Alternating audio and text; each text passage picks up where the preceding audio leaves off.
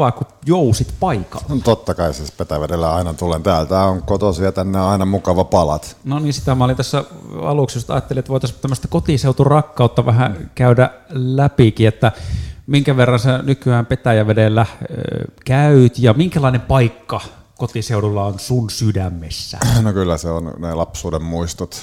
Kyllä tänne tuo, tämä on kodikas paikka tulla, tuo Kintauden kylä, Kuoliosaari, jossa, jossa, johon aikoinaan haudattiin ihmisiä ison vihan aikana. Niin, niin kyllä se pikkupojan mielikuvitusta sillä lailla stimuloi, että, että ne kaikki asiat ja tarinat, mitkä liittyy Petäjäveteen, vanhaan kirkkoon, Kintauden kylää. Ja tietenkin ne vanhemmat, ne tuo tänne semmoisen yksi-kaksi kertaa kuussa. Varsinkin nyt, kun isä on ollut muistisairaana, niin, niin, niin on joutunut vähän auttamaan vanhaa äitiä, joka sitten toimii, toimii omaishoitajana. Otetaan vielä sen verrankin vähän samaa tuossa kunnanjohtaja Mikko Latvalalta kyseli, että minkälaista se on olla pienessä kunnassa kunnanjohtaja kävellä täällä paikallisesti, jos Mika Aaltola heilahtaa Petäjävedelle kotiseudulleen. Nyt kun olet erityisesti ollut viime vuosina julkisuudessa paljon esillä, niin mitenkä suhtaudutaan täällä? Että tullaanko kadulla juttelemaan vai, vai katsotaanko siellä vähän niin kuin salamyhkäisesti nurkan takaa, että tuolla se Aaltola hiihtelee? No, no siis aina Suomen kadut, toisen kuin esimerkiksi sosiaalisen median kadut, niin Suomen kadut on kyllä hyvin turvallisia, ihmiset ystävällisiä ja tervehtii, paljon kätellään ja paljon jutellaan. Ja toisaalta sitten jätetään rauhaankin, ei täällä, täällä niin tarvitse hirveästi jännittää, kun jokkarit ja lenkkarit jalassa tuolla paikallisessa marketissa on, niin, niin ihmiset osaa kyllä, kyllä lähestyä tai sitten, sitten niin kuin antaa tilaa. Eli, eli kyllä, kyllä on sitten sit ylpeä, miten Suomessa asiat toimii. Monessa maassahan, jos olisi presidenttiehdokkaana, niin saisi aikamoisen avustajajoukon ja myös turva-ihmisiä tuoda aina mukanaan eri paikkoihin. Nyt ollaan täällä vaimo ja lapsen kanssa vaimo kattelee vähän niin kuin sivummalta, että mitä tapahtuu. Että, että tietysti pitää olla järkevä tässä maailman ajassa, niin, niin kaikkia pitää vähän huomioida. Hmm. Onko myös sellainen olo, että täällä kenties saa vähän huoahtaa muusta maailmasta? No kyllä, pet- verenpaine laskee. Niin. Se, se on totta. Ja kyllä tämä on ollut ihan mukavaa kiertää Suomea. Meillä oli Hämeenlinnassa hyvin ystävällinen vastaanotto ja, ja, ja tänään meidän vielä tuonne Virroilla hmm. käymään ja sitten – äiti lupasi laittaa tuon puusaunan lämpenemään, että päästään sieltä pulahtamaan Alakintausjärveen. Se on vähän kuin pyhää vettä. Hmm. Että se, se laskee kyllä, kyllä verenpainetta. Ja toisaalta sitten niin, niin hyvähän sitä verenpainetta joskus on vähän nostattaa. Hmm. Kyllä.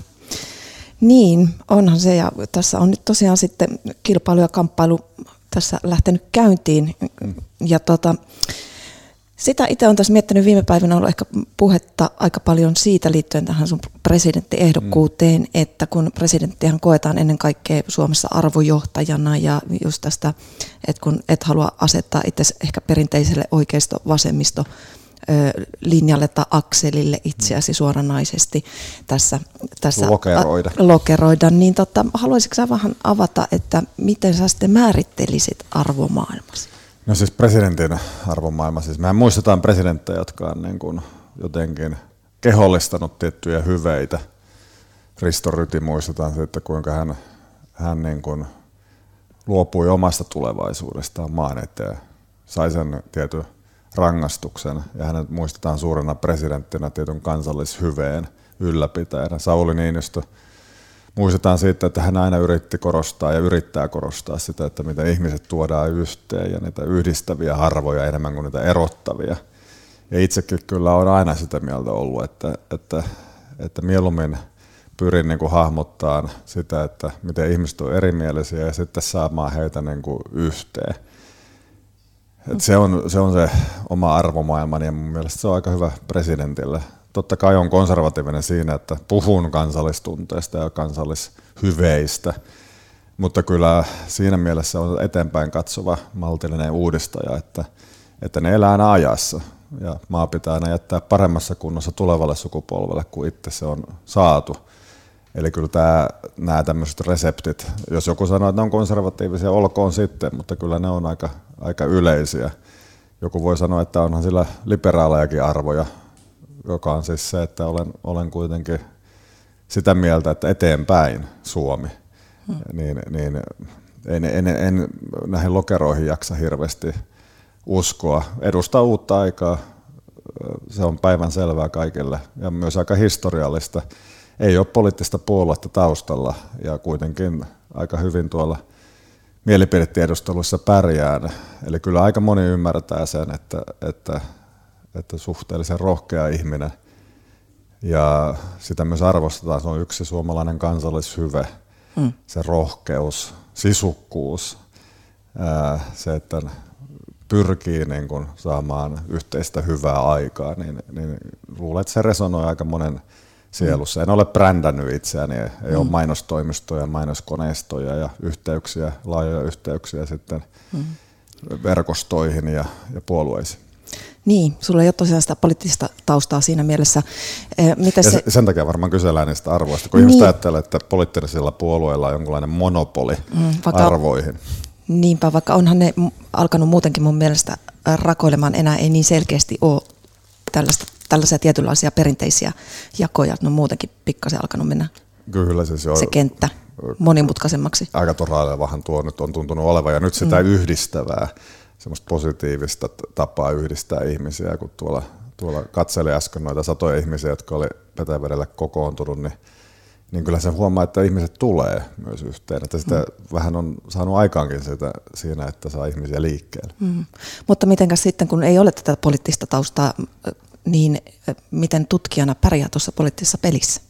No siis 30 vuotta ulkopolitiikkaa on niin kuin koko ajan tarkastelu eri näkökulmasta. Se on aikamoinen kokemus. Luulen, mm. että monella poliitikkotaustaisella ei sellaista ole.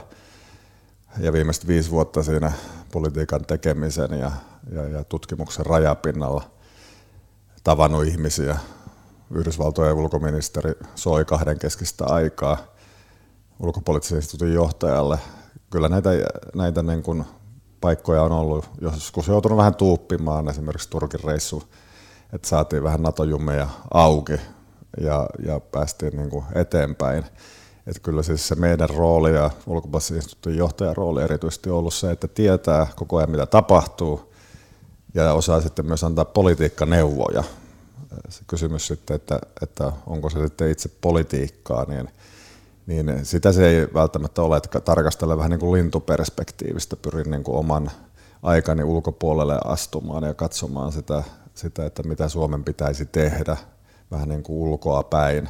Se samakkoperspektiivi, siitä nyt tietysti jonkunlaista kokemusta, kun tuntee johtavat poliitikot ja, ja sekä kotimaassa että ulkomailla, niin, niin sitten jonkunlaista kokemusta on, mutta minä en ole se, joka niin kuin on poliittisia päätöksiä tehnyt. Neuvoa kyllä olen antanut. Rupatellaan tovin verran vielä Mika Aaltolan kanssa tuosta presidenttiehdokkuudesta äsken, kun päästiin keskustelemaan. Mä haluan kysyä sen verran, että tosiasiassa kuinka kauan sä olet tiennyt sen, että pyrit presidenttiehdokkaaksi ja lähdet keräämään niitä kannattajakortteja? Kauanko tiesit sen ennen kuin tuli tämä virallinen ilmoitus? No, sen tiesin muutaman viikon. Siis, se vaatii siis sen, että, että siinä on niin käytännön järki. Siis rohkeutta kyllä löytyy mutta se, että sen pystyy käytännössä toteuttamaan, se ei ole siis ihan helppo operaatio, siihen liittyy paljon niin kuin yksityiskohtia. Ja ka- kaikkein tärkein oli, kun kiersin Suomea kesän eri tapahtumissa, niin kuin on kymmenen vuotta kiertänyt ja julkista keskustelua tukemassa, niin, niin väkeä on paikalla, ei ne ole mikään hävinnyt. Kymmenen vuotta sitten ei ollut ja nyt sitten omat näkemykset tuntuu kiinnostavaa ihmisiä, niin, niin, niin kai se on myös jonkunlainen niin kuin, kutsumus sitten siihen, että, että jos ne kiinnostaa ja ne saa tukea ja pärjää kallupeissa nähtävästi ihan hyvin, niin, niin miksei sitten kokeilisi tätä, että kuolivuotellaan sitten katuisi, että ei osannut tarttua hetkeen. Ja tuo Makki ja Vellin kuuluisa neuvo, että erityisesti pienen pitää siihen tarttua, niin, niin, niin liittyy Suomen ulkopolitiikkaan, miten me tartuttiin hetkeen, kun mentiin NATOon, mutta se liittyy myös pienen ihmisen niin kuin minun elämään, että, että onhan se hyvä napata hetkestä kiinni, ettei sitten jälkeenpäin kat, katuisi. Sitä täytyy katsoa kortit. Mä sen verran vielä vähän eri tulokulmasta tuun tähän kysymykseen uudestaan, että Tällä yksinkertaisesti sitä voisi itse ainakin on välillä ajatellut, että onko Mika Aaltolalla kuitenkin kampanja ollut jo kaksi vuotta käynnissä, kun sä noita galluppeja tuossa, niin tai niistä mainitsit myöskin, kun itse mietin, että mistä se nimi yhtäkkiä sinne galluppeihin tuli, ja sitten sen jälkeen niin paljon muuta medianäkyvyyttä, tiedätkö, jossain tota, lehtijutuissa ollut mukana, että mikä mies on Mika Aaltola, ja sitten television viihdeohjelmissa kuitenkin tässä nyt pari vuoden ajan, mm. huomattavasti ennen kuin tavallaan olet virallisesti kertonut, että olet edes mukana, niin, niin onko siellä ollut kuitenkin taustalla joku suuri suunnitelma jo muutaman vuoden ajan? Ei, ei ole ollut. Siis itse asiassa kun helmikuussa vähän ennen sotaa se pompahti ensimmäisen kerran mielipidetiedustelussa, niin, niin hymähdin ihan tyytyväisenä, mutta en paljon kiinnittänyt asiaan siis edes huomiota. Tai siis eka loppi, missä sun nimi oli mukana? Joo, se oli, ei ollut kauhean korkealla silloin siinä. Mutta sitten tietenkin, kun ei se ole se, että miten paljon olet julkisuudessa, vaan että miten käytät ne minuutit, kun olet. Ja silloin pitää olla läsnä ja sota tuli lähelle suomalaisia. Olen ollut paljon mediassa vuosia erilaisten sotien ja kriisien, pommiiskujen ja ja tapahtumien Yhdysvaltojen vaalien ana- analyytikkona kahdeksan vuotta Yhdysvalloissa asuneena, niin, niin, niin en karta mediaa, en ole juossut sitä koskaan kar- ja yleensä vastaan puhelimeen, niin, niin se ammattietiikka tavallaan on tuonut sitä huomiota. Ja sitten toisaalta ihmisiä kiinnostaa myös se, että kuka se henkilö sitten on. Eli, eli ei ole vain puhuva keho aamu sohvalla, vaan on ihan tunteva, kokeva, lihaa ja verta oleva ihminen, niin, niin, niin se kiinnostus rupesi kasvamaan siinä ja miksi sitä sitten peitellä, kuka on. Ja siitä se sitten lähti, lähti äh, liikkumaan tuo äh, juna siis sodan myötä. Äh, musta tuli yhtäkkiä tiedeparometrin mukaan Suomen – luotetuin asiantuntija. Ja sitten samalla se hypähti, hypähti sitten noin presidenttikallupeissa kärkeen viime syksynä. Ja silloin tietysti joutui sitten oikeasti tosissaan miettiä, että onko tämä mahdollista.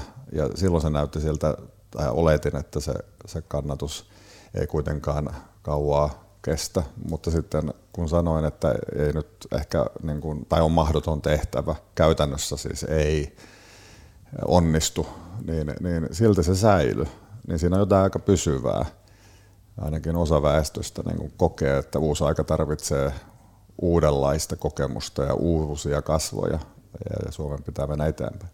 Niin, no joo, mutta eli tätä mä juuri haen, että mikä siellä tosiasiassa on ollut ikään kuin se aikajana, että kolme vuotta sitten sä et ole kulisseissa palkannut vaalipäällikköä tekemään ei, strategiaa ei, ei, sitä, ei sitä vaalipäällikköä ole vieläkään, että aika siis tämmöistä alhaalta ylös kansan, kansan parissa syntynyttä kiinnostusta, että on parisen tuhatta vapaaehtoista ää, tällä hetkellä.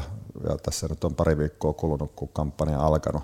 Ei ole vieläkään sitä koneistoa niin kuin rasvattuna kunnossa, mutta se mikä kompensoi sitä koneistoa, mitä muilla on, niin se ihmisten innokkuus, se, että ne on valmiina laittaa vapaaehtoistyötä. Kun kävin Salossa – siellä paikallisilla markkinoilla, niin yllätyin, kun oli laittanut teltan pystyyn, jossa oli kaikki tekstit ja, ja kaikilla oli jo tota, pinkit haalla, noi vyöt, nämä asut päällä. Se yllätti siis, että ihmiset tekee niin paljon, niin se kyllä vähän vastuutta tuo itsellekin mieleen sitten, että ei tässä nyt niin kuin mikään lyhyen matkan juoksija kannata olla. Mutta tämä kaikki on niin kuin syntynyt aika lailla tässä viimeisen kahden viikon aikana ilman siis massiivisia koneistoja, ilman brändäystä ja viestintätoimistoja. Ja se varmaan myös kiinnostaa ihmisiä, koska se on vähän niin kuin aidompaa, se on vähän kotikutosta. Ja se osoittaa, että kampanja voi tehdä vähän myös uudella tavoin. On uusia välineitä ja, ja, ja kaiken ei tarvitse maksaa miljoonia. Kyllä.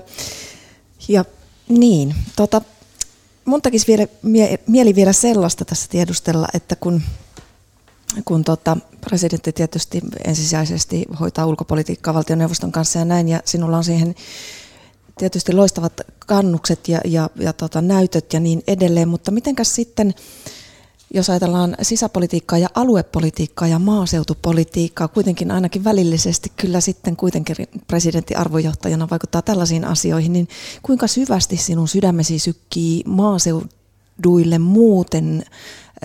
Kuulimme tuossa, että Petäjävedelle kyllä sydän sykkii, mutta jos ajatellaan maaseutualueita muuten. Kyllä, kun tuossa puhuin näistä kesän tapahtumista, niin, niin ratkaisevassa roolissa oli kyllä nuo tapahtumat tuolla Savonlinnassa ja Ähm,